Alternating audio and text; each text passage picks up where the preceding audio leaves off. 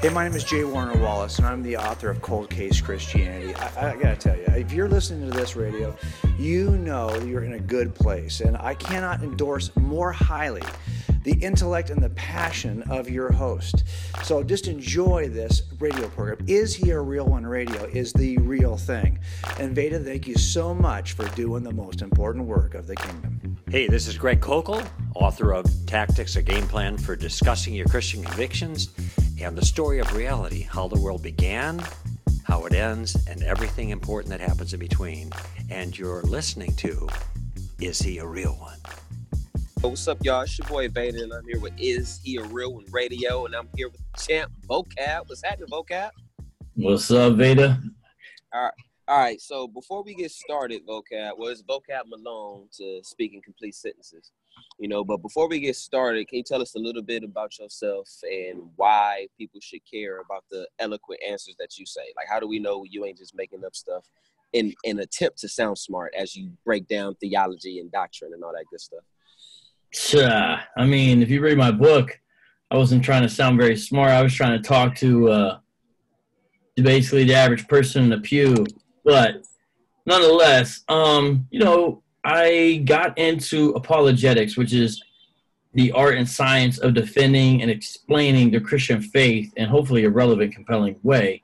But I got into it out of a background of uh, music ministry primarily, and that sort of an odd uh, transition. Some people might think, but I would use, um, m- you know, hip hop, rap, freestyle, those elements to go into communities, uh, juvies, places like that with others. It was always a team effort. You know, I like I like having a squad all the time, sure. and we would do these things in different places. Sometimes a college campus, sometimes a crazy little block, sometimes a, a community rec center, whatever it was.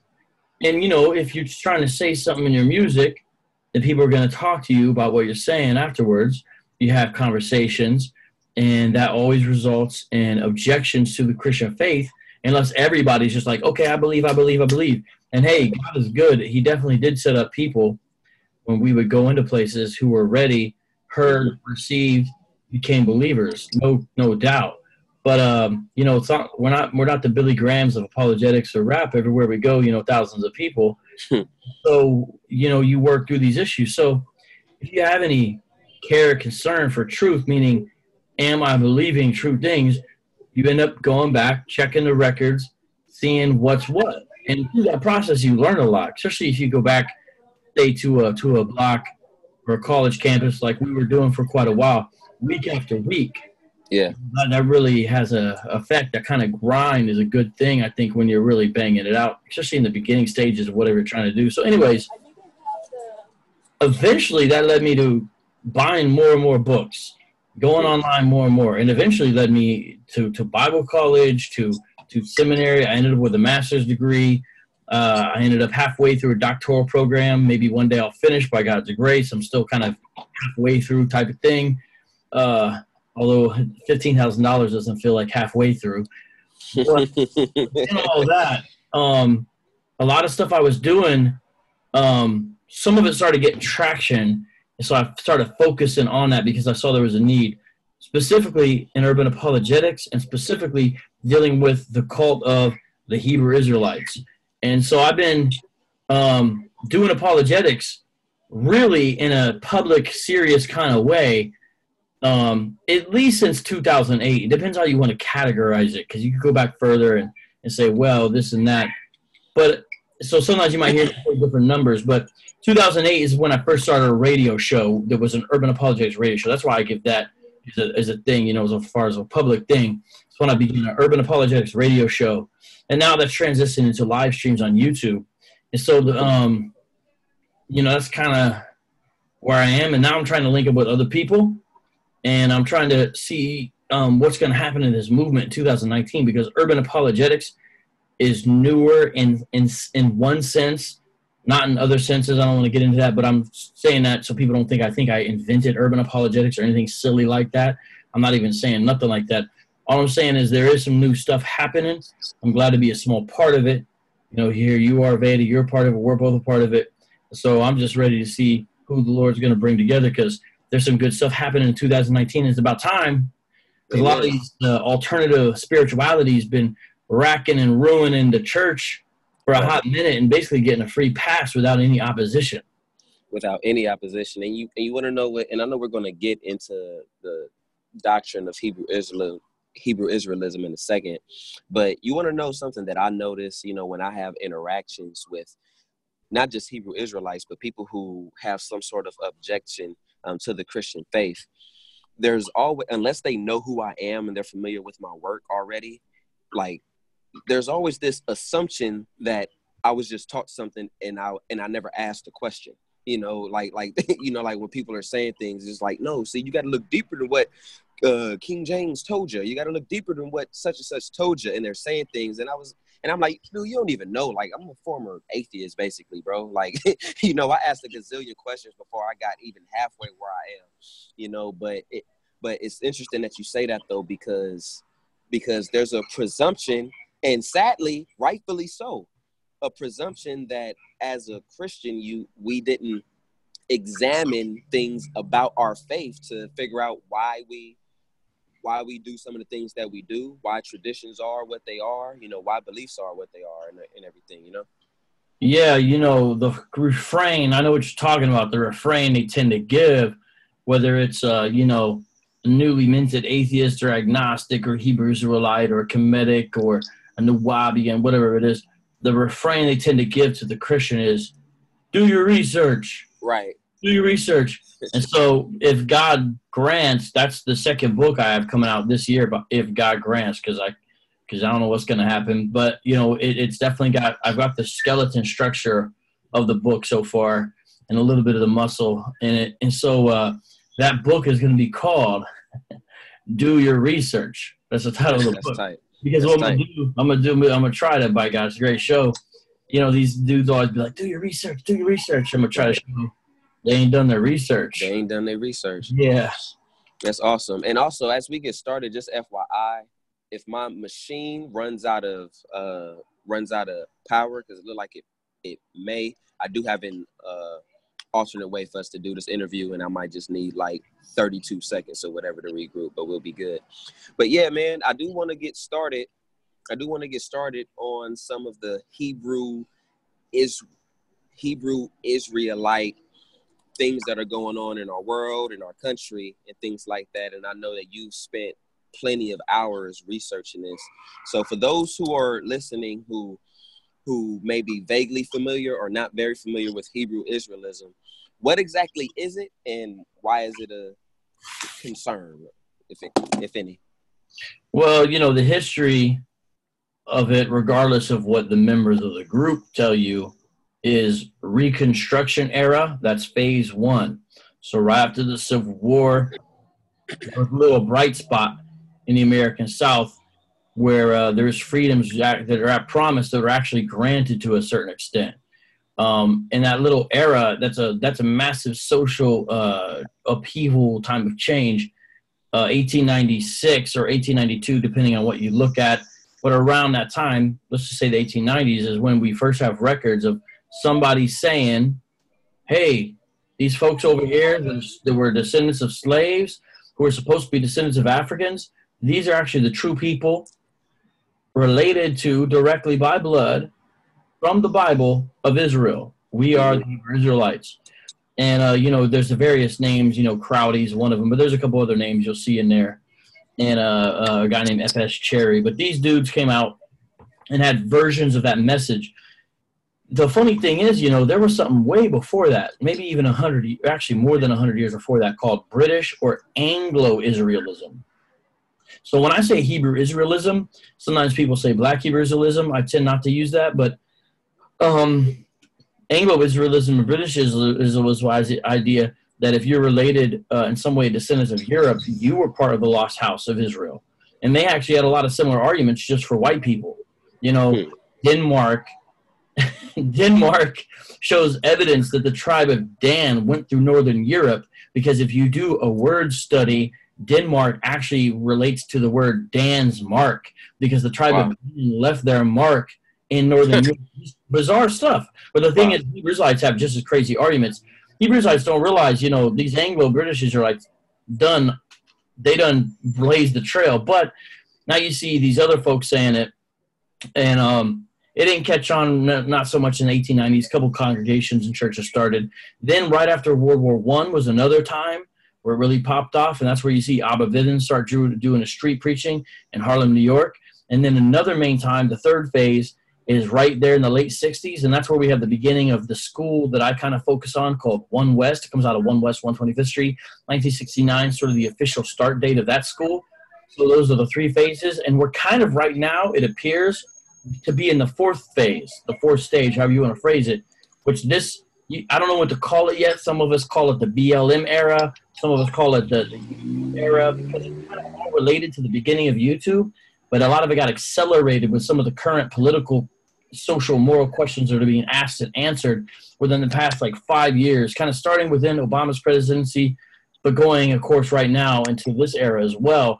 You're seeing a massive skyrocket in the Hebrew Israelites' influence, not just among fringe people anymore, but creeping into churches, getting even now middle class Americans involved, and um, new camps springing up everywhere. Forget social media; they're all over there as well Mm-hmm. And it's just cra- it's just crazy. So, and no one's really dealing with it. And this is the last thing I'll say. I give an example.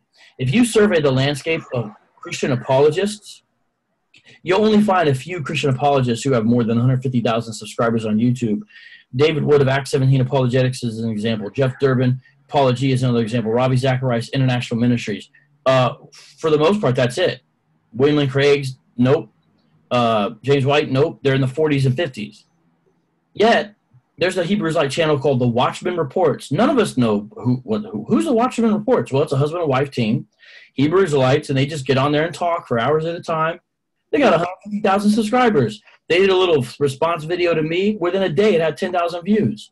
My wow. point in saying that is that there's like this underground kind of social media alternative spirituality network that exists that's much more popular than a lot of our urban apologetic or even mainstream apologists social media game. And that matters because people don't go check out books as much anymore. They go Google a YouTube video. So this is real, what I'm talking about. This is true. You know, and, you know, Hebrew Israelism really kind of hit my radar when I would have, when, when people would come to me, you know, with questions or whatnot about the faith. And it may be other, really, it would be on social media you know, someone, you know, would come to me with a question um, about the faith, you know, they'll tag me in a post or they'll do something and they'll tag me and ask me a question and I'll answer it. And I would notice it would be different people who would answer questions and I was like, and for a, for a split second, I sound like, okay, this person sounds like, you know, they're a Christian for, for, for a minute. But I was like, but it sounds like, you know, it's some theological issues there. And then when I would converse with them a, a, bit more and start to unpack their beliefs, I'll start to notice, you know, uh, other things that I find, or, or things that I find troubling. I find things that it's like, okay, so it sounds like you believe in scripture, but you don't believe in all the scripture. So essentially, you know, the deity of Jesus, you know, is a no go. Uh, for the most part, you know, I'm sure you can correct me if I'm wrong. If it's different camps who who do say that Jesus is There's God. One ministry that I know of that's an exception, and I just I literally just found out about them about two weeks ago. So literally, basically, the Hebrew Israelites Christology almost matches Jehovah's Witness Christology. Yeah, that's what it sounds like. Yeah, yeah, yeah that, that's what it sounds like. You know, and of course, you know, it it get they give the impression, or they have the understanding that black people, like they would say that I am a Hebrew Israelite, you know, and and I should be, you know, part of their, you know, their code. You need to recognize your true heritage. You're not descended from an ordinary, average, plain African. And now I, that's not me saying that. That's what they right. say. right. When I'll debate them and they feel a little frustrated, this sometimes happens. Sometimes it's even recorded, so you can hear some debates where it's like this. The guy will say, "Wait a minute, vocab. Are you trying to tell me I'm just a descendant of an ordinary, everyday, old, plain African?" And you know, I'll, I'll say, "What is wrong with that?" Like there's a weird anti-African uh, bias in a lot of Hebrew Israelism, believe it or not. So, I mean, like, let's get into the doctrine a little bit. So, where exactly do they get that? Do they get that from? Is that all Deuteronomy 28? I know my understanding of it is that that may be the, you know, the go-to verse as far as what's what's supporting them. I, I get people in my DMs and on my Instagram all the time saying, you know, go to Deuteronomy 28. You know, you're not called black, you're called an Israelite. So, what are they referring to, you know, when they're saying this? Yeah, so what they'll do is, I'm looking for one other verse I might bring up later. But uh, what they'll do is, they'll say, okay, let's um, let's go to Deuteronomy 28. Now, what is Deuteronomy 28? So, first of all, what is Deuteronomy? So, Deuteronomy is part of the first five books of Moses called the Torah or the Pentateuch. And within those five books, Deuteronomy there is as a second law, sort of reiterating things uh, before Moses transitions and passes leadership on to Joshua, and before that generation of Israelites goes into the promised land. And so, part of the book is a classic ancient Near Eastern treaty formula which you have the higher making the contract stipulations, obligations, requirements, as well as punishments uh, to the lesser. So the higher is Yahweh, the lesser is to his people. What I mean by that is the king and then his his sort of subjects, in essence. That's a common thing that would happen among nations who had conquered other nations. Yahweh does this with Israel in Deuteronomy 28. In the beginning, it's a shorter section, ironically, if you notice, almost like maybe God knew they would fail what happens is he says, here's the blessings you'll have if you do this law. Uh, here's what will happen. And uh, it's these good things. Now, if you go online and Google Deuteronomy 28 and you skip all the Hebrew Israelite videos, guess what you're going to find, people? What you're going to find is a bunch of prosperity preachers saying, oh, Deuteronomy 28, we can inherit these blessings financially for ourselves. That's the way it's misused. So it's problematic mm. because um, it doesn't really teach anyone the real meaning of Deuteronomy 20, first of all. And that's wow. the passage is not about we can get wealth in the modern era if we keep the Old Testament law or something like that. They, they misuse the whole passage. But really, what they focus on is the second part, which is the curses, where Yahweh says, But if you fail to do the words of this book, then you're going to have sickness and people are going to rape your wives and take your land and you're gonna you're gonna end up eating your own children. Cannibalization they're gonna take your king captive along with you. The king won't even be safe from the siege that is going to happen. The walls of your cities are going to get destroyed and you'll be vanquished and deported to other lands. And it's it's obvious to most people who have some idea of biblical history. What happened in Israel's history is basically a fulfillment of everything that God said would happen to them in Deuteronomy 28. Mm-hmm. you don't have to jump to the transatlantic slave trade or even before that, the the sort of more Arab based uh, slave trade prior to that. You don't have to jump to that to find fulfillment of Deuteronomy 28. It happens right in the pages of the Old and New Testament. It's right there, even if it's not always spelled out. Meaning, God constantly was bringing these punishments upon Israel for her unfaithfulness. Well, what they do is they read these things out, and then they'll say, "Who does this sound like?" And they'll they'll say, who had yokes of iron upon their neck. Google right now, and I'm not joking, they'll say this Google right now, yokes of iron, and find out who will be the first pictures that pop up on your Google images, the images of black people. And it's like they actually use that as an argument. Like the first thing you find on Google is these, so it's evidence of the fulfillment that this is us, you know. And then um, they'll go down these curses. The big one is verse 68, which you mentioned, which uh, says, You'll be transported in Egypt in ships and sold as slaves. And so they right. use that as a way to say this is actually fulfilled in the transatlantic slave trade. So that's the key one. But they have other ones as well. Uh, for example, Jeremiah 17:4, which is much shorter, but it just says, "You shall loosen your hand from your heritage that I gave to you, and I will make you serve your enemies in a land that you do not know. For my anger of fire is kindled that shall burn forever." Now that's the ESV. They were like the KJV better because uh, in the KJV, they try to interpret it as you'll loosen your heritage, and in the sense of you'll forget ethnically who you are. Which, if you read Jeremiah 17 in context, it's clear what Yahweh is saying is saying your heritage. Uh, the, a big part of it is the is the land promise that I have for you, and it's saying you will not have your land anymore. That's all Jeremiah 17 is for. It has nothing to do with forgetting your ethnic identity. In fact, I ask Hebrew Israelites when they go to Deuteronomy 28, I say, okay, now, let me ask you: Do you think one of the biggest curses that could befall a people is to forget their ethnic identity, who they are totally, and think they're another people group? Isn't that a bad thing? Yeah, that's a bad thing. That's exactly what happened to us. I'll say, okay, can you please show me in Deuteronomy 28 where that curse is promised that it'll happen to Israel? Mm. This curse that you'll forget your Israelites and think you're Africans. Where is that in Deuteronomy 28? It's not even in the passage that you're using, meaning the very idea that Israelites will forget who they actually are is not even a biblical concept. There's no concept in there that they will no longer know they're Israelites. That's, Now- not, that's not even a biblical idea.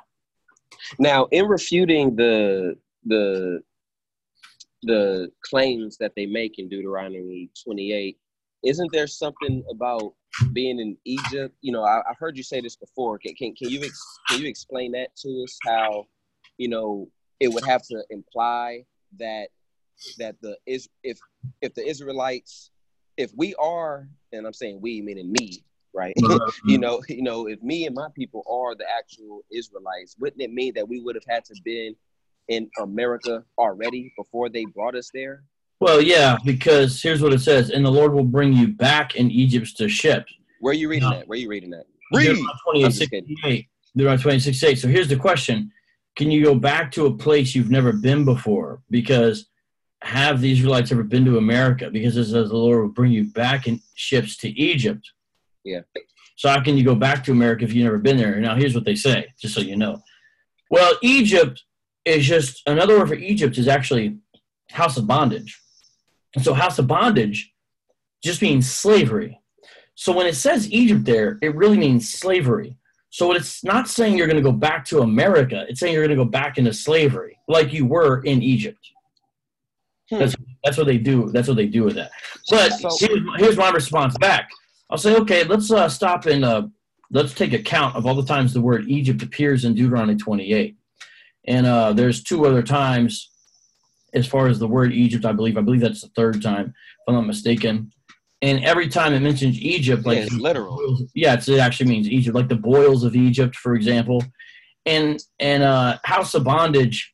Um, that idea that it can mean slavery anywhere, it's definitely a stretch, and so that's what they try to do. But that's where they go, and the Lord will bring you back in ships to Egypt, a journey that I promise that you should never make again. And again, if it's a journey they shouldn't make again, that means they made their journey before. before And there you shall offer yourselves for sale to your enemies as male and female slaves. Now that's the ESV again. They like the KJV rendering better, although it's a little bit problematic in the way that translators render the grammar.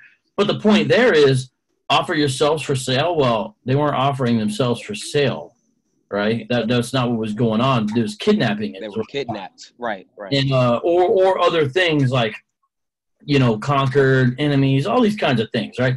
All that stuff's going on. Well, uh, no one's offering themselves for sale is male and female slaves. And then the last thing says, but there will be no buyer. Well, if there was no buyer, then um, why were those slave markets in North Carolina and in the Carolinas so full? There was lots of buyers. They wanted more people in the cotton fields because they liked free labor because they were greedy so but- what, what they say, well, that word buy can actually mean redeem. And so it's saying there's no redeemer. What it means is there will be no one there to save you. Now, you notice within this passage, they literally are skipping around between like a very metaphorical and a very literal use. So the ships are Egypt, or I'm sorry, the ships are literal. You've got to go in actual ships for the under upon this Hebrew Israelite understanding.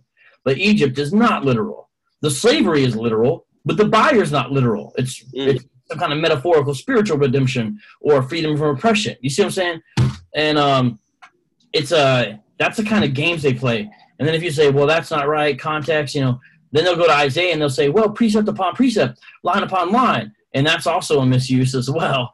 Or if you, they perceive you not to be an Israelite, then what they do, Veda, is they'll say, well, this book wasn't even given for you to yeah, interpret. you shouldn't even be talking like you shouldn't even be Yeah. So you can't say nothing anyway unless you're an Israelite. And if you are an Israelite like me, you're in a lost state of mind right now. So you you need to be taught. You can't understand the book anyway. Now, why would, to your understanding, why would they say precept upon precept, line upon line, if the original scriptures wasn't written, like, as far as you know, the verses, how the verses are separated, how we have them now? Like, it's easy for me and you to look in our Bibles to find various scriptures, but that's not how they were originally written. That wasn't added until thousands and thousands of years later. So, You might- they, would, they might just say, well, there's still lines, you know, even in there's still lines there, even if it's not a verse. And uh, they would say precept is either a concept or a command. they would say those are there before the verses that are there. But nonetheless, notice that that um, thing in Isaiah 28:10 that they quote to say how you must interpret the Bible. Notice first of all, it's in Isaiah. That means for thousands of years prior, Israel didn't know about this interpretive method they were supposed to be using. Mm. Number one, if that's correct. But the thing is, Right. that's actually not correct. If you read Isaiah and actually what's going on in it, it's actually the Israelites of Isaiah's day were mocking the prophets. And they were they had all this criticism for the prophets. And you can read it. It's right there in the passage. If you just go through and read Isaiah 20, you'll see, oh, they're mocking the prophets. And part of what they say, their critique is, you guys are just giving us little baby commands. And you're kind of like saying, do this, don't do that, do this, don't that, do that. You give us line upon line, precept upon precept, building blocks, ABCs. That's actually what they're saying. And they're mocking the, the prophetic instruction of the Lord, meaning this is Israel, this is unfaithful Israelites mocking God's instruction to to to them. This is not an interpretive schema. If you read it in context, these are people who are mocking. And if you look in the Hebrew, the funny thing is the way the words sound when you verbally pronounce them, it almost sounds like ba ba ba ba ba. That's not literally what it is. But uh, in the in the actual Hebrew, when you say it, the line upon line, precept upon precept, there a little, there here a little, it sounds like baby talk, which was the phonetic point the Israelites were trying to make as they mocked Isaiah. So it's not even interpretive schema in the first place. It's bizarre. But of course, you know, you can also say, okay, if you believe you have to have a precept uh, before you go into a verse for something, let's apply that to Deuteronomy 28. Mm. So show me one passage in the Bible that gives any clue to anybody in the Bible, any clue at all, that shows or tells us that Deuteronomy 28 is supposed to be used as a detection toolkit for when the Israelites forget their ethnic identity. Meaning, if that's the way you're going to use it, if, if your question after you read those passages in Deuteronomy 28 is, who on earth fulfills the curses? It's the so-called black people of the Western Hemisphere.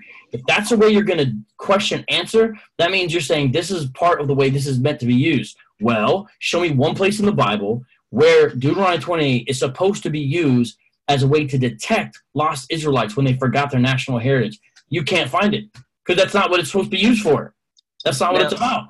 Now I have I have plenty of questions that that I want to get to, but something just popped in my mind. Do they ever deal with the fact that you know, like when I look at uh, Jewish Jewish history, rabbis of old, rabbis of current times, their theology and interpretations of various scriptures in the Hebrew text or the Old Testament seems so different from theirs, from Hebrew Israelism. So why is that? Or am I misunderstanding something? Well, that's tricky because it depends what you mean. Now, if you mean what's actually in the Bible, for example, um, yeah, that's pretty much true. But if you start to go outside of Scripture, what happens is um, you find all kinds of opinions by all kinds of rabbis from all kinds of schools of thought within um, different sources, such as the Talmudic lit- literature and the Mishnah, and uh, even going further down all the way into modern rabbis and on and on and on. Now, if you do that, first of all, you get a lot of competing views and competing ideas about things. Mm-hmm. But now the thing is, the Hebrewites don't even do what I'm talking about. But you can find extremely, you can find extremely ethnocentric, basically, kind of racist views within religious Jews' views in regards to Gentiles. And if you look at the first century attitudes toward Gentiles that appear in the Bible, you mm-hmm. can see it. Yeah, absolutely. You can actually Absolutely. see like this idea of dogs and Right. bait and all this kind of thing. It pops up actually a lot, and Jesus interacts with that and messes with that. Like when he gives the parable of the Good Samaritan, he's purposely contravening the racist ideas that were improperly had been improperly uh, inculcated within first century Judaism at that point. So you can find some of these ideas even among some ancient rabbis about Gentiles being slaves which is what Hebrew Israelites believe non-Hebrew Israelites will be in the kingdom. They believe they'll be slaves, right? You can find some of these weird ideas, but basically it's a whole other religion. And uh, when modern day Jews look at what the Hebrew Israelites are doing, by and large, unless it's the Tanakh only guys, they recognize modern day Jews when they look at this, and this is non believing Jews, they recognize this is some kind of weird hybrid of Judaism, black nationalism, and Christianity and some other stuff.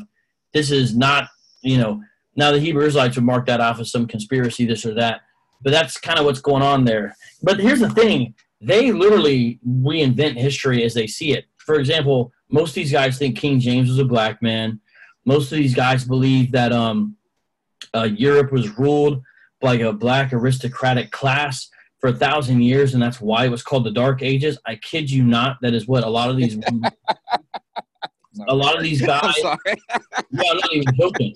A lot of these guys believe things like, um, um, uh, that it's just well, you just go down the list. Some of these guys, some of the more militant sects, even believe like Cornelius, who is clearly portrayed as a Gentile in Acts chapter ten.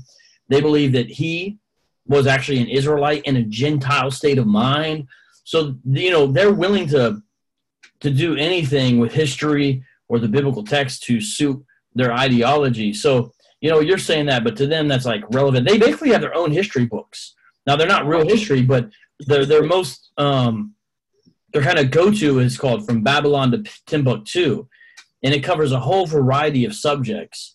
And uh, the author Ralph Windsor was an expert in none of these subjects, but he made these outlandish proclamations on them. And Hebrew Israelites basically follow that version of history. Now, there's all kinds of gaps and holes within it, but they follow that and they kind of piggyback up. So they have their own version of history, of Judaism. For example, a lot of them believe that Romans are actually Edomites.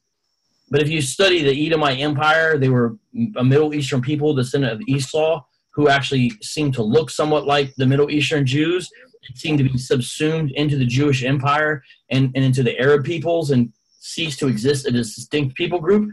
But these Hebrew Israelites teach that the Roman Empire was actually ran by Edomites and the modern day white people were actually Edomites, which is bizarre. But a lot of the groups teach stuff like that.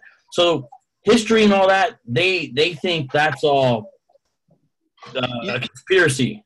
You know what?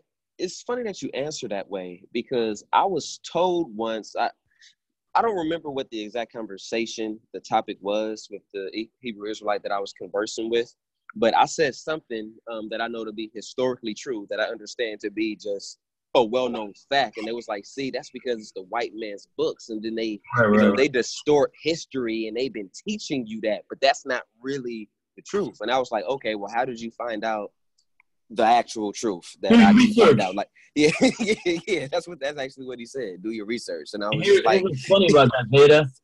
These guys they make a positive claim about evidence, right? Uh-huh. They'll say X, Y, Z is true, and then you'll say, "Well, how do you know that X, Y, Z is true? What's your evidence for it?" Then they'll say, "You research it."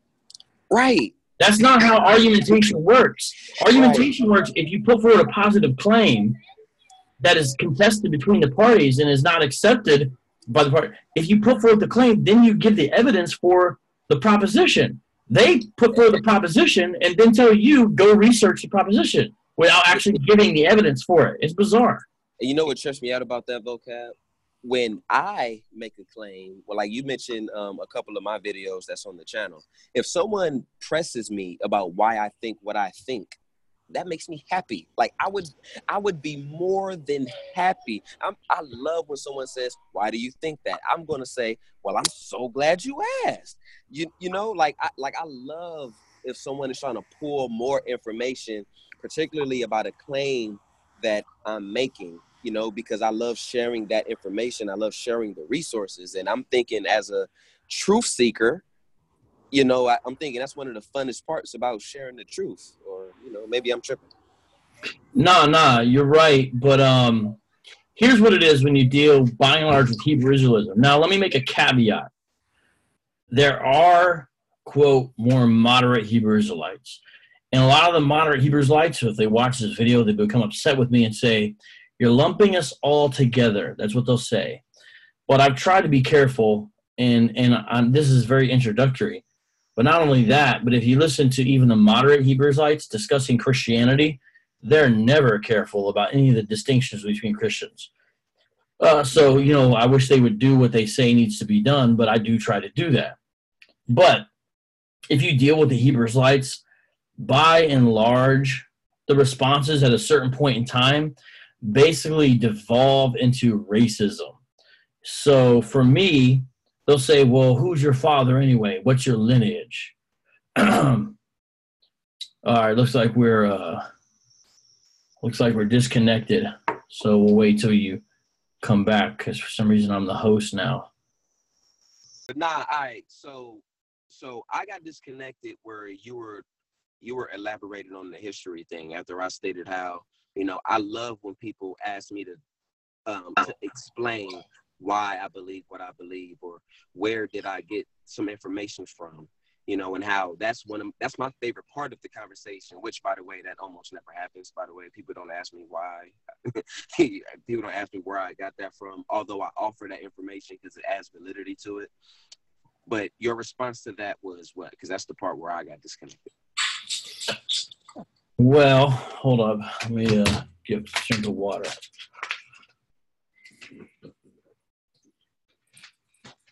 So, if you um, attack or disagree with or challenge the ideas found within Hebrew Israelism, what they do is um, at a certain point in the conversation, often not every Hebrew Israelite, but frequently, basically resort to racism.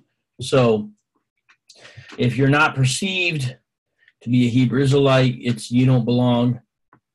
Uh, even interpreting the Bible in the first place because of your ethnicity, you know they phrase it in different ways. For example, uh, they'll come on my channel and say, uh, "Oh, look, here's well."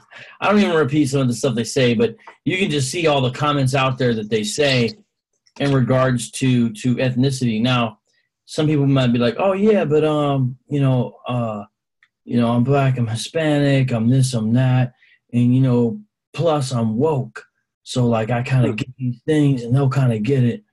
Nah, nah, nah, nah, nah, not really. Uh, the second you start engaging them, uh, a lot of them just resort to like, well, that's because you're whitewashed and your mentality too. So if you're Mexican and start attacking them ideologically, you become a Mexicoon.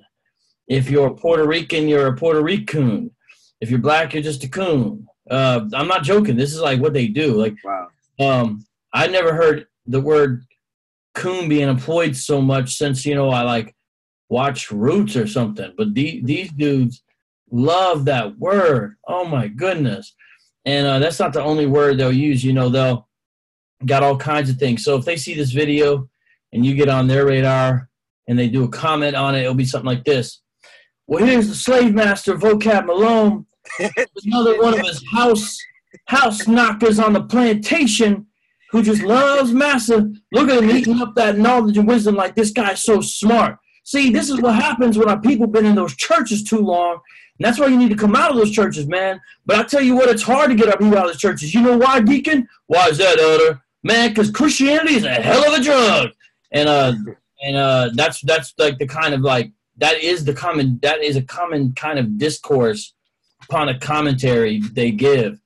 And uh I'm not saying every single one, but sometimes they'll phrase it nicer, sometimes they actually phrase it a lot worse. But that is a pretty common the criticism back at you eventually devolves into that a lot of times. So uh, you just got to be prepared for that. I mean, imagine disagreeing with someone on a biblical passage's interpretation and equating that with a racial slur. Meaning, I had a video where I hosted where Eric Mason um, was interpreting Deuteronomy 28, and I put it on my channel. And just because his interpretation was different, the racial slurs against Pastor Eric Mason were long and thick on the comment section because that's that's how they respond. Like a lot of times, I'm not saying only, but it's that what a weird concept. Like, well, you you have this other scriptural view, therefore you are a you know insert whatever the racial slur is. But a lot of the guys respond that way, uh, especially the more you know, militant camp types, but it's all over online as well. So Now- just be prepared for that if you're going to deal with this group on an extended basis. Now, can you help us understand the Esau and Edomite theology and teaching and understanding that they have there? Well, it's funny if you think about Hebrew Israelites saying that they're um, Israelites, that means they would be descended from Jacob upon their understanding, all right? Mhm. And if you look at Jacob, I mean, what does Jacob do, right? He steals the birthright from his brother. He's kind of a homebody, you know, this and that. But let me tell you how bad this eisegesis gets. You know how Esau was shown to be hairy, apparently, and Jacob had smooth skin? You can go all the way back to the Commandment Keepers congregation in, Har- in Harlem, Hebrew, in Harlem, uh, New York, all the way back to the Commandment Keepers. If someone doesn't know what I'm talking about, just Google the Commandment Keepers, and that, th- their congregation goes way back. Now they're a Tanakh only sect; they've almost disappeared pretty much, all the way back to their literature in the 20s and 30s, and it'll say Jacob's skin was smooth, and this is a quote from one of their pamphlets, as the black man's skin invariably is, saying the average black man has smooth skin. Jacob had smooth skin, whereas Esau was hairy. And then what they do to prove that Esau is the progenitor, I think that's the right word, but the ancestor of modern day whites or whatever, they love to show pictures online of hairy white people. So, you know, like if you watch this old video, Mike Tyson's only 19 and he knocks out this really big dude named Sammy, uh, for Sammy the Scab or so, something like that. He's a big, giant, hairy white guy, right? And Mike Tyson, you know, just a young fighter knocks him out. It's like a kind of well known YouTube video uh, that's a perfect picture for them because this dude was like known as a mountain man and he had this hairy back and all that, right? They love to show pictures of that. But like, look, see, Esau's hairy because you know in Genesis when you read it, um, there's a little description of the twins when they when they came out about them being uh, hairy, right? Well, Esau specifically, and it, then it says he he was hairy, red like a garment. So they'll say, "Oh, look, Esau was red." Hmm. and they love to show pictures of sunburnt white people. And they'll say look at these these people. They're not really white people. They're they're red. So a lot of times when they call white people they'll say the so-called white man because they'll say he's not really white he's red. And they'll show pictures like i said of sunburnt white people to do it. Now that's just bizarre but here's the real rub. Here's really why they do it veda now they don't say this but here's the real rub a lot of christians don't realize that the Edomites, who are biblically speaking, now I'm talking in real terms, not Hebrew Israelite myth- mythological world, are the descendants of Esau in the Bible. The Edomites are one of the descendants of Esau as far as people group. A lot of Christians don't realize that they're one of the primary enemies of Israel in the New Te- in the Old Testament. I'm sorry, because we think about the Egyptians maybe, or maybe the Assyrians or the Babylonians, and that's all true enough. And that's just because all those three groups I just mentioned, they had world empires. So it wasn't necessarily specific Israel enemies per se, although maybe you could say something different with Egypt. But remember, there's times later on in Israel's history where Israel and Egypt were allies. And in fact, Yahweh had to tell the Israelites, don't rely on Egypt as an ally. They're like an old stick, and if you lean on them, it's going to break. Because at one point they became allies and they were relying upon the Egyptians. So they weren't like lifelong enemies forever, whatever, whatever. Although the Egyptians did, did come through, they did fail the Israelites, as Yahweh said. But the Edomites never had a massive empire like those three groups I mentioned in the ancient Near East. So what's the deal with Edomites? There's a whole book kind of dedicated to an oracle against them, Obadiah. You read it, and it focuses on the destruction of Edom. By the way, which I believe is essentially fulfilled. Now, Hebrew Israelites think it's got to happen in America. When was Obadiah 18 fulfilled? You know, 118. Uh, well, when the Edomite Empire essentially disappeared and they're long, no longer a distinct people group. But what here's what they do. Since Edom was a decidedly um, stark foe of the ancient Israelites, and I'll give you one example.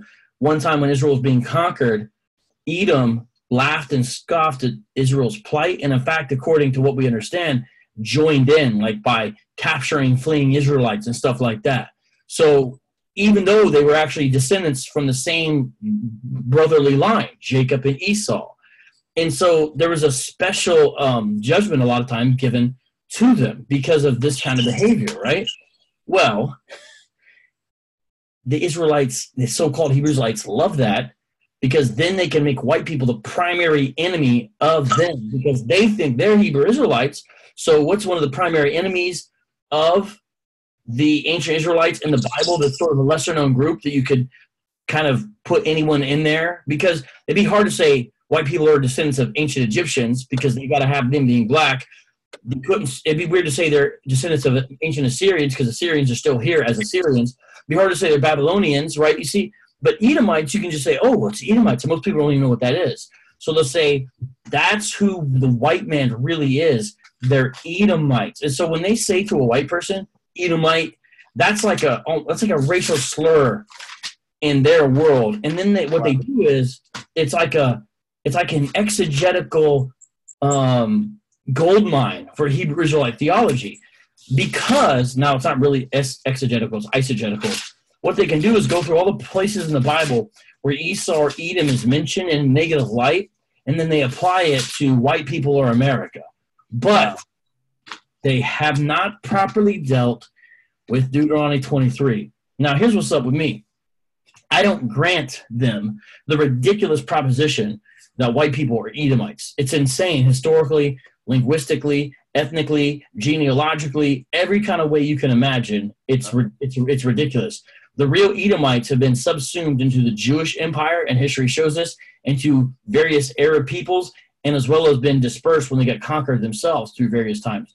As a distinct people group, the Edomites don't exist anymore. As a distinct people group, that doesn't mean there's no Edomite blood in the human gene pool. Certainly there is, but who are the Edomites? No one knows. But I could say who are the modern day Assyrians, and there is a group of people that are descended from the ancient Assyrians who still go by that name, et cetera, et cetera, et cetera. Doesn't mean they're identical in every way, but nonetheless, there's modern day Assyrians. Now, what does Deuteronomy 23 say, though? If we were going to say, okay, I don't believe that you're correct, but I'll temporarily grant your proposition, what do you do with Deuteronomy 23 7, which says, You shall not abhor an Edomite, for he is your brother.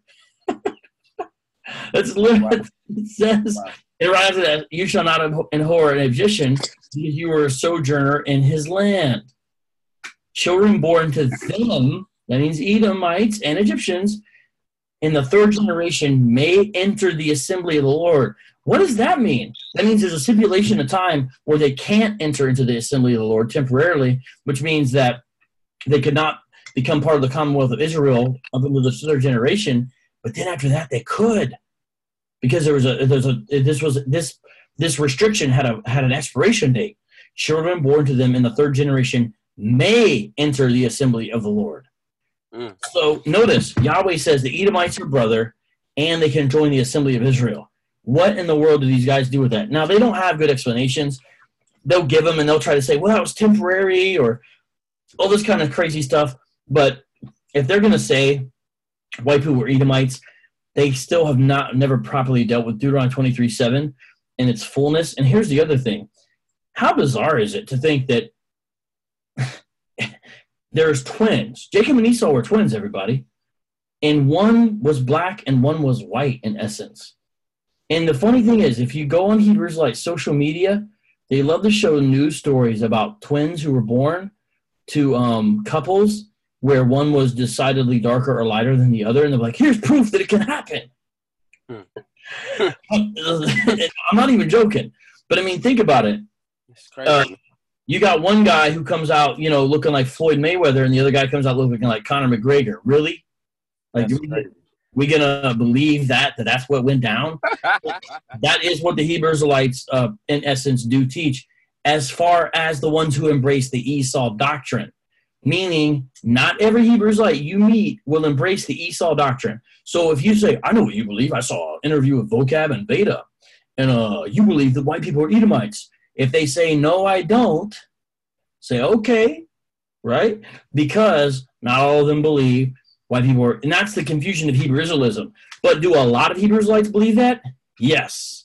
The rest of them usually believe that white people are the descendants of Japheth, which is actually what a lot of people that get into this sort of stuff believe anyway. So that's not sort of a weird, bizarre position or whatever. But um, that's where the, that's the Edomite thing. That's where that comes in. And their favorite passage then goes to Romans.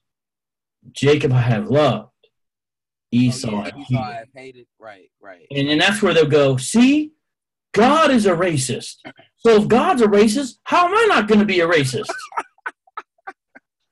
no joke, man. That's what these guys do in the street.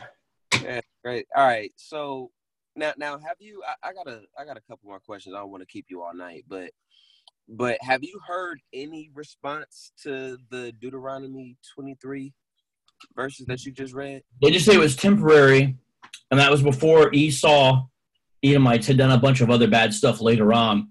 So there was new prohibitions and restrictions against them. And those new prohibitions were explained where in Scripture? I'm just wondering. Um, I think that's where they just go to like you know Jacob I have loved Esau I hated type of thing. Um, I don't know. I've never heard a very good. I've never heard a good defense of it. So I don't. I don't know further what they do uh, much further with that. But they just they you know gloss over it. But I mean, if you again, this is the problem dealing with Hebrew Israelites. Who knows about the Edomites, right? I mean, you got to go study the Edomites, and it's not that easy. Like we don't really nearly know everything about them as much. Like there is some speculation involved in tracking down an ancient people group and figuring out different things. Like it's not exactly easy to do, and yet they make these claims. Here's what's so funny, yo. the Anglo-Israelites also used Edom as a slur for peoples that they hated. These British Israelites who came before not only that, um, the um, a lot of the books that they use to justify some of these weird positions are written by old older white scholars, and so you know not related to the Esau question or the Edomite question, but a perfect example is uh, the two the two Babylons by uh, Alexander Hislop or however you say his name. You know they always point to that book. Well, that's a white guy, you know, and so we always uh, I, I kind of joke and I'll say, hey, Hebrew Israelites say, do not trust white authors, do not trust white history, do not trust white scholars, do not trust white sources. And then when you ask them about their claims, they say, read the two Babylons. a book written by a white guy.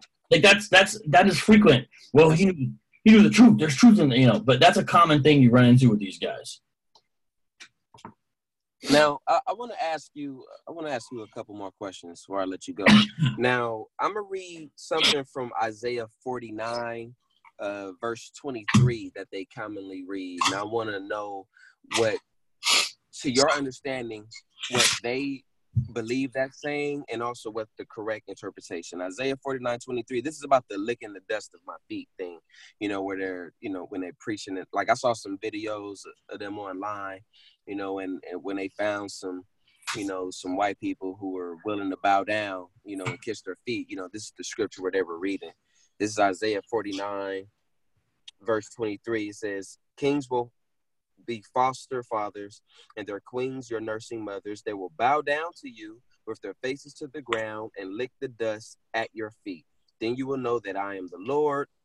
Those who put their hope in me will not be put to shame. You know, right. and I've seen them I've seen them read this as they had people who were willing to actually kiss their shoes, like mm-hmm. the bottom of their shoes, and or they'll use that to ask them to bow down or something. Yeah, so they use that to justify the practice of what we call bootlicking.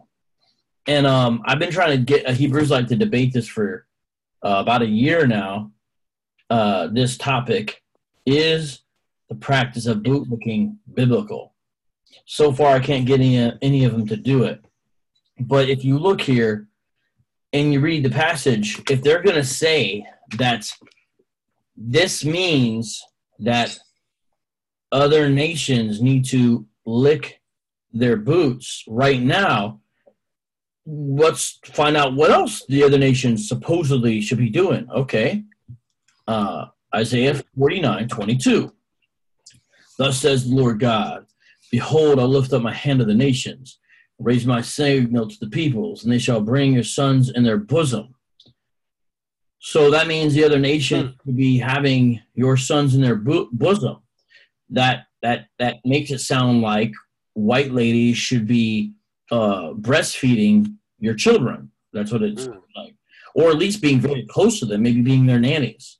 And your daughter shall be carried on their shoulders. So that sounds like um, you should also ask um, white people to, if you're if, you're you if you this as white people, which they commonly do, to carry your children around.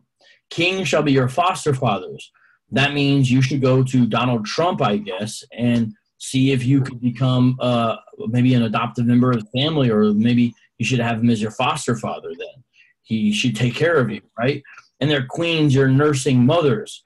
So again, I guess uh, maybe maybe the Queen of England, uh, when she was a younger woman, she wouldn't have been the queen then, but you get the point. She should have been um, um, using her breast to to nurse uh, Israelite Israelite children, according to that. When their faces to the ground, they shall bow down to you and lick the dust of your feet. So the funny thing is, it doesn't actually even say lick your boots. It says lick the dust of your feet. So I don't know. I, I guess they they interpret that as licking the dust off of your boot.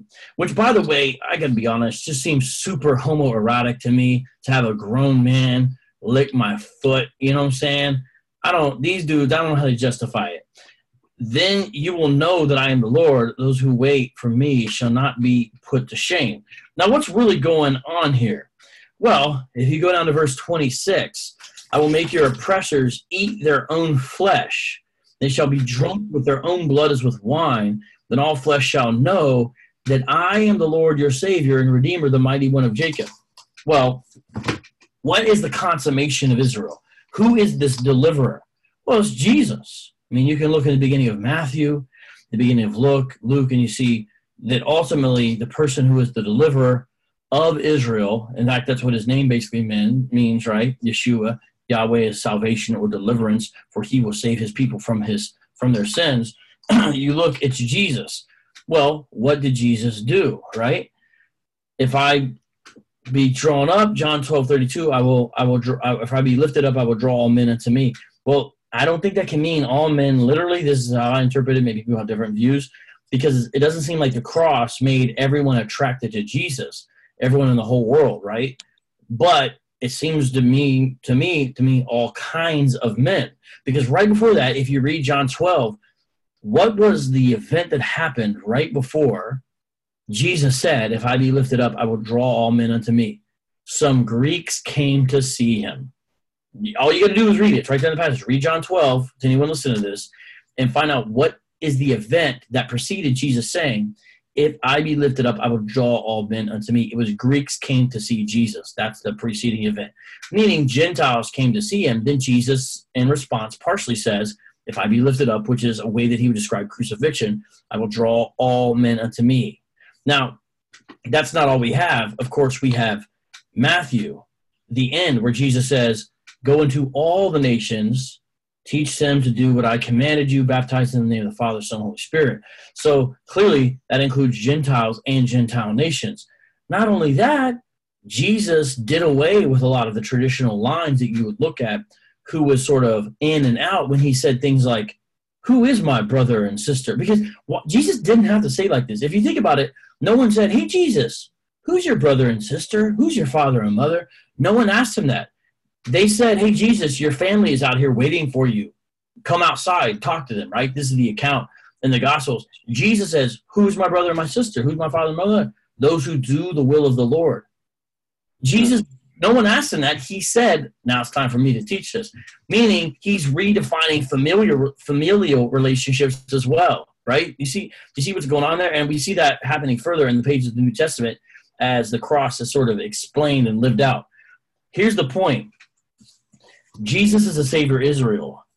The other nations is the way that the Israelites would see this, but really in the New Testament, it's a way to describe the wicked who stand against Christ because Christ is the new Israel. So, who is the perfect or the true Israel? Well, if you read Isaiah 53, you'll see there's a suffering servant there. Right. He would be Israel literally because he's atoning for the sins of Israel. Right. But yet, right. if you read the way he's described, he's called the branch or the shoot or the shrub. and he's also called the servant. So it's the idea of there's going to be this little branch or shoot or shrub taking off of Israel, and from that will become a new people. Kind of like what Yahweh originally said he was going to do all the way back when he said to Moses, I'm done with these people. I'm going to kill them all and start over with you, Moses. Moses interceded, right? But that's in a way what happens with the Messiah, meaning the branch or the shoot or the shrub comes off, and then from that begins a new Israel. So the point is, this is ultimately fulfilled in the person of Christ, and in Christ's enemies bowing down to him ultimately. So the idea is the ultimate servant of the Lord, the new Israel, now has Israel's enemies, who are the enemies of Christ, bow down to him. The ultimate new Israel, the true blue Israel, the actual real Israel, the faithful Israel, now has that happen. Or the servant of Yahweh has others serve him. And that's not, you know, uh, a non existent motif because if you go to the New Testament, the authors often open up their epistles saying, a servant of Jesus Christ. And remember, I mentioned the idea of like ultimately this means bowing the knee to Jesus because we, I believe, should interpret the Bible, the Bible Christologically because I see that's how the New Testament writers did it themselves. What do we have going on? We have a passage that actually is in Isaiah where it says in Isaiah about Yahweh, every knee will bow and every tongue confess yeah. that I am God, is basically what's saying. And it's referring there to Yahweh. But if you go to Philippians 2, it's taking that same thing and who's it applying to? It's applying it to Jesus. Saying every knee shall bow and every tongue confess that Jesus Christ is Lord. So that's a Christological interpretation of an Old Testament passage. So here's the thing. If a, if a Hebrew Israelite watches this, they'll say, "Oh, vocab is doing some seminary games to try to explain away." blah, blah. Oh, but we have to ask ourselves as Christians, what's the way the biblical writers interpreted the Old Testament? They took it as true, but they also interpreted it Christologically. Meaning, I'll give you an example. Matthew says the passage in Hosea that says, "Out of Egypt I have called my son." Matthew says that was fulfilled when Jesus came out of Egypt after he was done hiding from Herod. Read Hosea. Wow. Hosea doesn't say this is a prophecy. Hosea is referring to the actual nation of Israel, and it's just establishing the history and relationship between Yahweh and his people. And it says, Out of Egypt I have called my son, meaning at one time his people, his son, was in Egypt. Okay, that's all Hosea is saying. When you read it, in that context without a Christological interpretation. Matthew, though, gives us the full meaning under the inspiration of the Holy Spirit says, this was a snapshot of Jesus because out of Egypt, God has called his son. Meaning he took a passage that was only applied or only thought of to be applied, not even in a messianic way, even by the ancient rabbis, it was looked to be just about Israel, applies it fully to Jesus, meaning that's how we have to read scripture. That's the model. Hebrews does the same thing. Paul does the same thing. This is how the New Testament constantly looks at the Old Testament is in a Christological, Christocentric way. So we should do the same thing. So these passages ultimately fulfilled for Christ when Christ's enemies, those who oppose him, antichrists, you could say, as First John talks about, bow down to him, which basically means they're bowing down to God because he is Yahweh embodied. It's not about white people licking the boots of some cultist out on a major American city. Now, let's say no one buys any of that. Okay, don't buy any of that. Show me one place in the Bible where any Israelite ever instructed a Gentile to lick their feet. Or show me one place in the New Testament where that's part of the practice of the religion, if you want to call that, of the first century church. Show me one place that's there. You're not going to find anything like that. So, um, if even if you don't buy all that and you don't go with all that, okay, you got to justify this practice of making people lick your boots out on the street. You know, you also ask yourself, what does that really accomplish? Doesn't accomplish anything. It's not helping nobody. It's not feeding the poor. It's not gaining knowledge, wisdom, and understanding. Now, in their bizarre minds, they think it's a snapshot of the kingdom of things to come. And if you watch a lot of these videos, they'll say something like this a lot of times to the white guy afterwards. They'll say, you know, you a semi-righteous person, when uh, God comes back, uh, maybe he'll let me have you as my slave and I'll treat you fairly. They'll say, they say stuff like that to these guys they'll say really crazy things like that to these guys because the idea is, oh, look, here's a wicked Edomite who can still recognize the men of the Lord.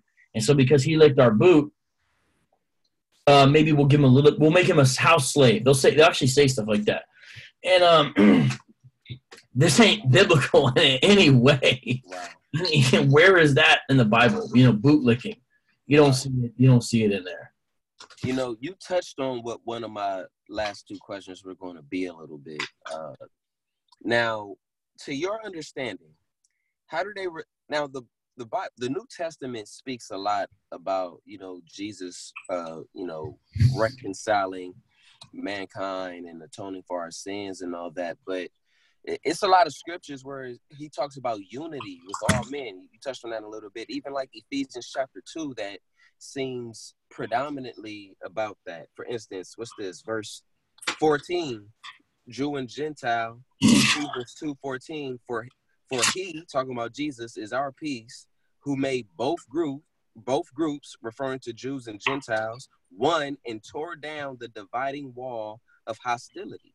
You know, going down to what's this verse 19 so then you are no longer foreigners and strangers, but fellow citizens with the saints and members of God's household. So when Paul writes this, when Paul a Jew writes this, to your understanding, like how do they interpret this? Well, is, is that not clear? Okay, so if you're dealing with um, a so-called moderate, I'll give you a name. Israel of God is an example of a group who is like a more moderate, kind of more sensible, friendly Hebrew Israelite group. They don't go on the street and, and talk crazy and they don't do the whole bowing, you know, lick my feet. They're not into that, right? They're they're pretty cool people if you get to know them and whatever. Israel of God. They'll say, hey, this just simply means kind of like what you think it means. That actual Gentiles, now remember, they think Gentiles are white people, Asians, Arabs, uh, East Indians. You see what I'm saying? That's that's who they think Gentiles means, and they think Israelites are, you know, black folks in the in the Israel of God scheme. They don't have the 12 tribes chart. They just think basically black folks are Judah and Benjamin by and large, and that's all we can determine for the most part. And they'll say that, uh, hey, Gentiles are these other nations, right? And they'll say it means now you can be grafted in to Israel. You just have to recognize our place and all that. And they go to these other scriptures to show their sort of primacy still. For example, they don't think that white people or Asians or Arabs can actually teach the Bible to black people. You know what I'm saying? They think it can only be to other people who are non Israelites. This is what they think. But Israel of God are still cool as far as people, and they say this means actual Gentiles. Now, if you go to the one Westers, that's the guys out on the street. That's the guy doing the bootlicking stuff. You go to them, they're worse. They say, well, what you got to understand is that there was a lot of Jews living in different lands and who were under different cultures in this day, and they were they would be called Gentiles, but they were actually Israelites ethnically, but they were like asleep.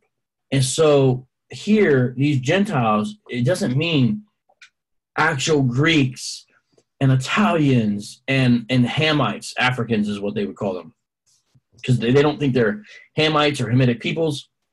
They think Africans are. And by the way, most Hebrews like to believe Africans will also be in slavery under them because they don't believe they're those are their brothers. They believe they look similar, but they're of a different lineage. They'll say uh, that's that doesn't mean those folks. It means Jews or Israelites in a Gentile state of mind. Maybe they don't know Hebrew. Maybe they eat pork. Maybe they dress like Greeks. Maybe they went to the gymnasium and wrestled naked. Maybe they had a Greek wife. Maybe they had a, a you know a name like Alexandri, Alexander or something like that. They were they were they were Israelites, but they were in a Greek state of mind. And so here, Paul is just simply saying, hey, you guys used to be far off from Israel, but now you can come back into the fold. That's that's what they teach. Now, here's the thing, though. Let's read Ephesians two. You brought up Ephesians two eleven. Therefore, remember. So that means Paul's talking to Gentiles. Everybody. Yeah. At one time, you Gentiles. So he's talking. That doesn't mean this letter is written only Gentiles. That means right now in this part of the letter, he's talking to Gentiles. He's saying, remember. And here's the funny thing: Paul could have just said, "Therefore, remember that at one time you Gentiles called the uncircumcision." He could have said that. But here's the funny thing: it's almost like maybe the Holy Spirit knew one day there'd be Hebrew, Hebrew Israelites come along. And so it says that at one time you Gentiles in the flesh. It literally says in the flesh, meaning. Wow how in the world could you interpret these as Gentiles in Hebrew state of mind when it literally says Gentiles in the flesh? That means these are physical, actual Gentiles. Job is wow. done. And then it even goes further, called the uncircumcision by what is called the circumcision, saying, You guys are not circumcised, you're Gentiles in the flesh. We call you the uncircumcised, which is made in the flesh by hand. So again, focusing on the physical aspects, talking about the circumcision there Remember that at one time you were separated from Christ, alienated from the Commonwealth of Israel. Now, why would they be alienated from the Commonwealth of Israel? Because they were Gentiles, that's why. And strangers to the covenants of promise. Now, how could an Israelite who is ethnically an Israelite, uh, like that'd be a weird way to you know talk about them. You're a stranger to the covenant of promise. Why would they be uh, having no hope and without God in the world? That is how you talk about a Gentile pagan before they came to Christ. That's not how you talk about an Israelite. But now, so here's the difference. In Christ Jesus, you who were once far off have been brought near by the blood of Christ. So what makes the difference? The blood of Christ. For he himself is our peace, who has made us both one. Who's us? Paul speaks as a Jew. Us both one. One. Now we're one body. And is broken down in his flesh. So by what he did in his flesh, he broke down the wall of two separate fleshes and the dividing wall of hostility by abolishing the law of commandments expressed in ordinances that he might create in himself one new man in place of the two. So making peace. This is so clear and evident and obvious. But ah. the Israelites actually take this and they do this crazy stuff and they say, no, these are actually Gentiles who were actually Israelites in a in a Gentile side of mind. That's why they're called Gentiles. Now here's the thing. Other places in the Bible, guess what? Hebrews will say, oh, those are actual Gentiles. So how do you know then? How do you know which ones are actual Gentiles, which ones are Israelites in a Gentile state of mind being called Gentiles? The answer is easy. Whenever it's speaking positively about the Gentiles, it actually is Israelites in a Gentile state of mind. Whenever it's speaking negatively about them, then basically that means they're actual Gentiles. That's how the Hebrewites basically do it. Now they don't say that, but it's basically what they end up doing most of the time. I mean, I I know I know for me, man, when I read Ephesians 2 or even just listen to how you broke down those few verses, it's some of the most beautiful thing. I mean, scripture is beautiful in general, especially when you understand, you know, you know what is actually going on, you know. Right. But but Ephesians 2 is so beautiful. Like it's beautiful the work of Christ, what he has done for us all, bro. Like like the beauty of it, the the heartwarming of it. I mean, it's it's just incredible. It's, it's wow. just incredible stuff. You're right, and so the problem with Hebrew Israelism, one among many, is it destroys the essence and beauty and power and saving efficacy of the gospel mm. with false gospel that it replaces it with. And uh, you know, we read this and it's like an amazing thing. And we we're, we're blessed. And sometimes i mess with these guys. I'll say hey you guys better hope this means gentiles can be saved. Because you ain't, all of you, you almost all of you are gentiles regardless of what you imagine. And so you better hope this means gentiles be saved or else you're on the outside looking in. Right. see the reason why they apply this this way is because they think they're the israelites according to the flesh. Now here's what's up with that. It's sort of a powerful thing in a way. So if you look back just at American history and you see institution after institution where the powerful elites, who almost always certainly were white, right? Not all whites were powerful elites, but certainly the powerful elites of American society have always been, for until barely recently, and still a majority, white folks. who used racism as part of their way to keep out people who didn't look like them, but especially black folks. Meaning, so if you were Irish, yeah, you got racism in the beginning, but eventually you kind of blended into the rest of the society and you could eventually make it. And next thing you know, JFK is a president, right? Mm-hmm. But if you were black, you were always black, and it was always a way to you, you were you you were like always going to be the lowest, and you you didn't come over here because of a potato famine. If you're a black American, you came over because someone kidnapped you or something like that a long time ago. The situation is not identical, but but here's what I'm saying is if you've been kept out of every institution, every mainstream thing, whether it's good health care, whether it's equal schools, whether it's positions in the military, whether it's uh, certain schools that were open or not open to you, whether it's places on, on public transportation, whether it's water fountains that are better or worse, whether it's restaurants, whether you just go down the list and you've been kept out of everything, including the church. You can't sit here, you can't pray there, you can't come and when we go, you can't read the Bible unless one of us is present. You know, this is a slave master talking or whatever. You know, you just historically, boom, boom, boom, boom, boom. All of a sudden, you're an Israelite, you say, and guess what you get to do? Use the power of the Bible, although you're twisting it, obviously, to then keep out everybody who kept you out with the power of the Bible to say, look, I'm just preaching the Bible. Now, guess what? You're actually the outsider. You know, uh, whoever the white powerful person is, or whoever the person, they are suddenly kept out of what really matters according to the Bible in this schema. So it's actually quite a powerful thing. And that's why they quote a lot of times a passage that they, they misuse. And again, they like it in the KJV better. When I read it in, in the ESV, they don't like it as much, although the ESV is more accurate, but it's Revelation 13 and it's sort of a key verse for Hebrews lives. Revelation 13, verse 9 and 10. If anyone has an ear, let him hear. If anyone is to be taken captive, to captivity he goes. If anyone is to be slain with a sword, with a sword he must be slain. Here's a call for the endurance and faith of the saints. Now, that is more accurate according to verb tenses in the Greek, but if you look at it in the KJV, it says something closer to this. If anyone has taken captive, he himself will be made captive. If anyone has slain others, he himself will be slain, right? So they use that to say, look, um, white folks took us captive, therefore they'll be taken captive. They killed us, therefore they'll be killed. That's they use that as a, way to speak of like a role rever- reversal that'll happen, which can be a powerful message. It's eventually leveling the power of the Bible, although in a twisted way, for divinely sanctioned vengeance based on race. And so it's actually a powerful thing if you're dissatisfied with society and maybe even dissatisfied with the church's response to racism and all that. Because this whole time we've been talking, and I know we're about to end, a lot of the stuff sounds crazy because it actually is, but you can never underestimate the power of a moral felt need that is unanswered. And so that's the key thing is why did slavery have to happen? Why is this going on? Why are the cops still killing? What is going Hebrew Israelism has the answer. Our people haven't kept the laws, therefore we've experienced a curse.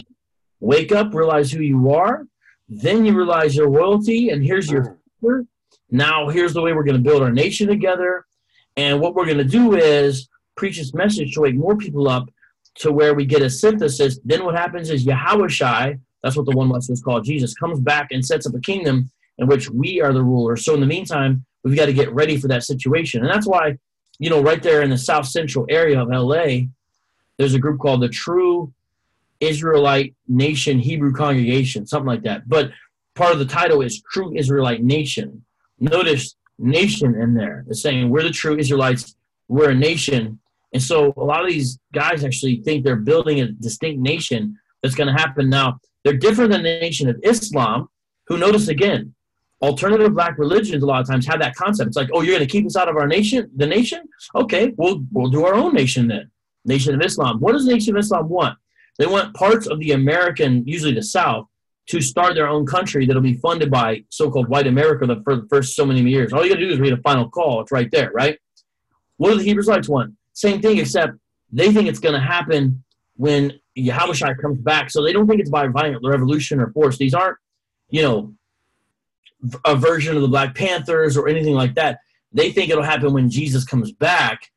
Then he sets up the kingdom for them. And guess what?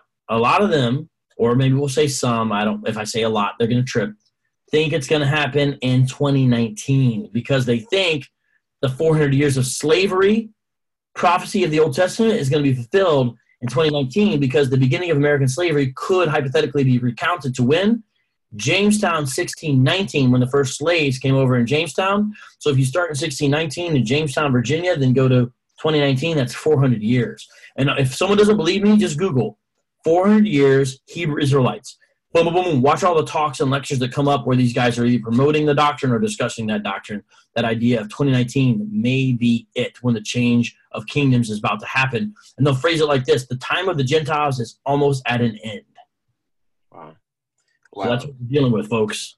So, my last question to you, Vocab, is so let's say, you know, someone listening, they're listening to our interview and they come across some Hebrew Israelites on the street, or they have a classmate or right. family member or something that loves to start off these conversations or, or something like that. What should be the approach in communicating with them about their false doctrine and attempting to preach the gospel? Like, like what, what, what are your recommended steps in that conversation? First of all, do not mention my name. First of all, don't mention vocab Malone. Yeah, seriously, do not mention my name at any point in the conversation. Number one. Number two, uh, just um, see where the. I would say you know, follow along and see where they want to take you in the Bible, and then go to those places, and then see if you can get them to stop in those places, and go through them because usually what they want to do is go to place after place after place. And if you ever witness the Jehovah's Witnesses on a Saturday, it's very similar to dealing with them. They never sit down and say, let's look at all of Galatians 2, right? They go to spot here, spot there, right? We sometimes uh, affectionately call it Hebrew hopscotch. It's a coin, a term I think I coined, Hebrew hopscotch. So that's what they like to do with the Bible. Well, if you can get them to slow down and look at a passage in its whole, that will help, but it's not easy to do. But if you could do that and basically do little miniature Bible studies on these passages, because hardly any of the passages they go to are going to prove what they're trying to prove. Um, that's one thing is like say, hey, let's let's have a time and do a Bible study upon these places you're going to and really break it down to what it means. Now, if you're going to do that, uh, you do need to be prepared. So the first time you find out what it is, you may have to really do a lot of listening. And um, I would encourage you don't think you know just because you heard one interview you know everything about these guys. Feel free to listen. Now, here's the thing though. If you're only going to see this whoever you're interacting with maybe one time, you know, different situations happen in life. I like you don't know the future, but if you think it's going to be a one-time thing, maybe I would say it's like you deal with it differently than maybe if you have a family member, because then you can listen, take it in. But like if I see some guys on the street and I might interact, that might be different. I might not see them again, I want to kind of immediately let the people in public know this is not the gospel. And so kind of immediately contradict the big parts of what they're saying, meaning I don't really focus on who the Edomites are or are they really Israelites because those aren't actual gospel issues. Hypothetically, they could or could not be Israelites, and it's not really the gospel. So I try to to go in there if I have an immediate situation. Now you all always want to focus on the gospel, but what I mean is get to the gospel issues right away and try to see. And almost always they're going to have some other gospel and um, try to show if you kind of won the time, try to show whoever's listening, try to show the Hebrewites that what they're pro preaching and proclaiming and promoting is not the gospel. All you got to do is go to 1 Corinthians 15, go to Matthew 28, go to all these places where it's clear the gospel was laid out. Now they laugh, they think John 3.16 is hilarious. They're like, oh, look, another Christian quoting John 3.16. Like we haven't answered this before. This is easy. I'll let the young guy take it. Hey, uh, young soldier, can you answer this? Because we all know that. So, but nonetheless, John 3.16, uh, the whole passage of John 3 is an important and relevant passage that does ultimately contradict a lot of what they say. But uh, just be ready because these guys, all they do every Saturday, if this is on the street, all they do is answer these questions according to their, their, their, their doctrine, much like a Jehovah's Witness knocking on your door. It's a family member, it's a little bit different, right? But you got to go to the gospel. So if they'd say King James was black, I wouldn't get held up in that because whether he was or was not does not determine the eternal state of anyone's salvation or soul, right? But if a person believes they're saved by works, if a person believes that the gospel is is circumcision, if the gospel, you know, part of it, if they believe that, well, that goes directly against Galatians. We got to stand against those understandings. And the other thing is, who is God? So who's God? Who's the gospel? The second you mention the Trinity, almost all of them are going to trip. Where's the Trinity in the Bible, right? You know, that type of Thing. Of course, you can ask them, well, Where's the Bible? where's the Bible in the Bible? Yeah, I was gonna say that's what I just thought. Yeah, Anytime I hear that, I think where's the Bible in the Bible? Or where's the word Hebrew Israelite in the Bible? Because the phrase Hebrew Israelite never appears in the Bible, to my knowledge. The actual phrase. That's a good Well, we're just Israelites, you know, we're just Israelites. But, but uh, good point. go into like who is God because a lot of these dudes are henotheists, meaning they actually have multiple divine beings that God has created.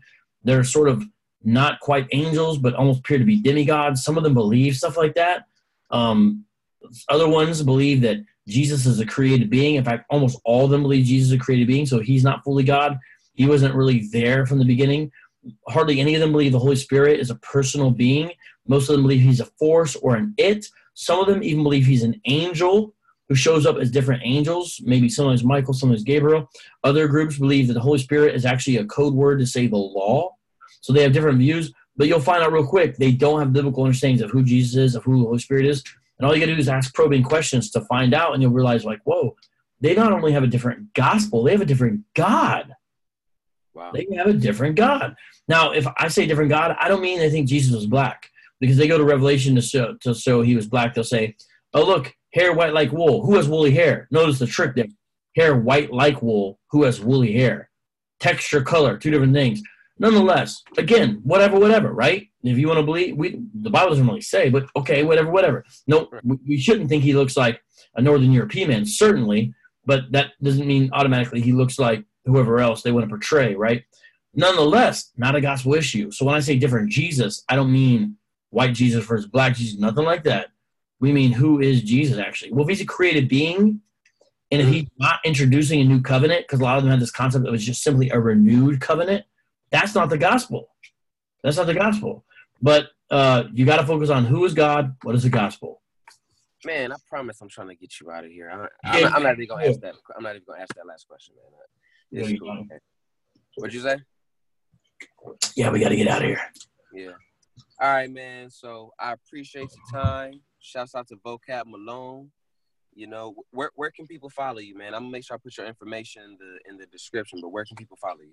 on Instagram, on Twitter, on Facebook, and even though I don't use it very much, Snapchat, Periscope, and on YouTube, and at Gmail, all those places at Vocab Malone.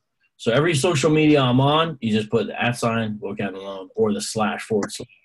But the main place I'm most active is my YouTube channel. So youtube.com slash Vocab. I go live usually twice a week.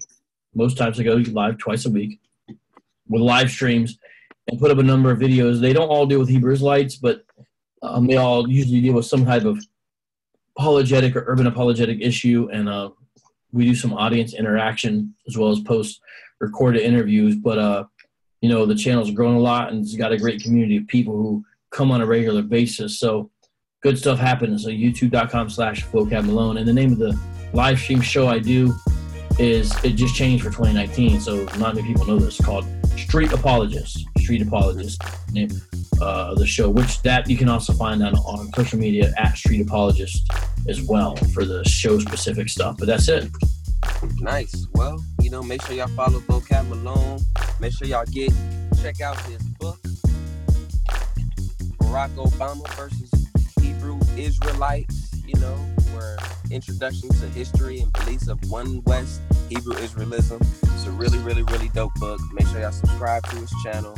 You know, he has a lot of really dope information. He has a lot of really dope debates with different types of people. You know, Vocab is a really wise brother. Y'all can learn from him. And yeah, is he a real one radio? Is he a real one? Yes, he is, and he is God. Talk about Jesus. Praise the Lord. A A Amen. Yeah, man.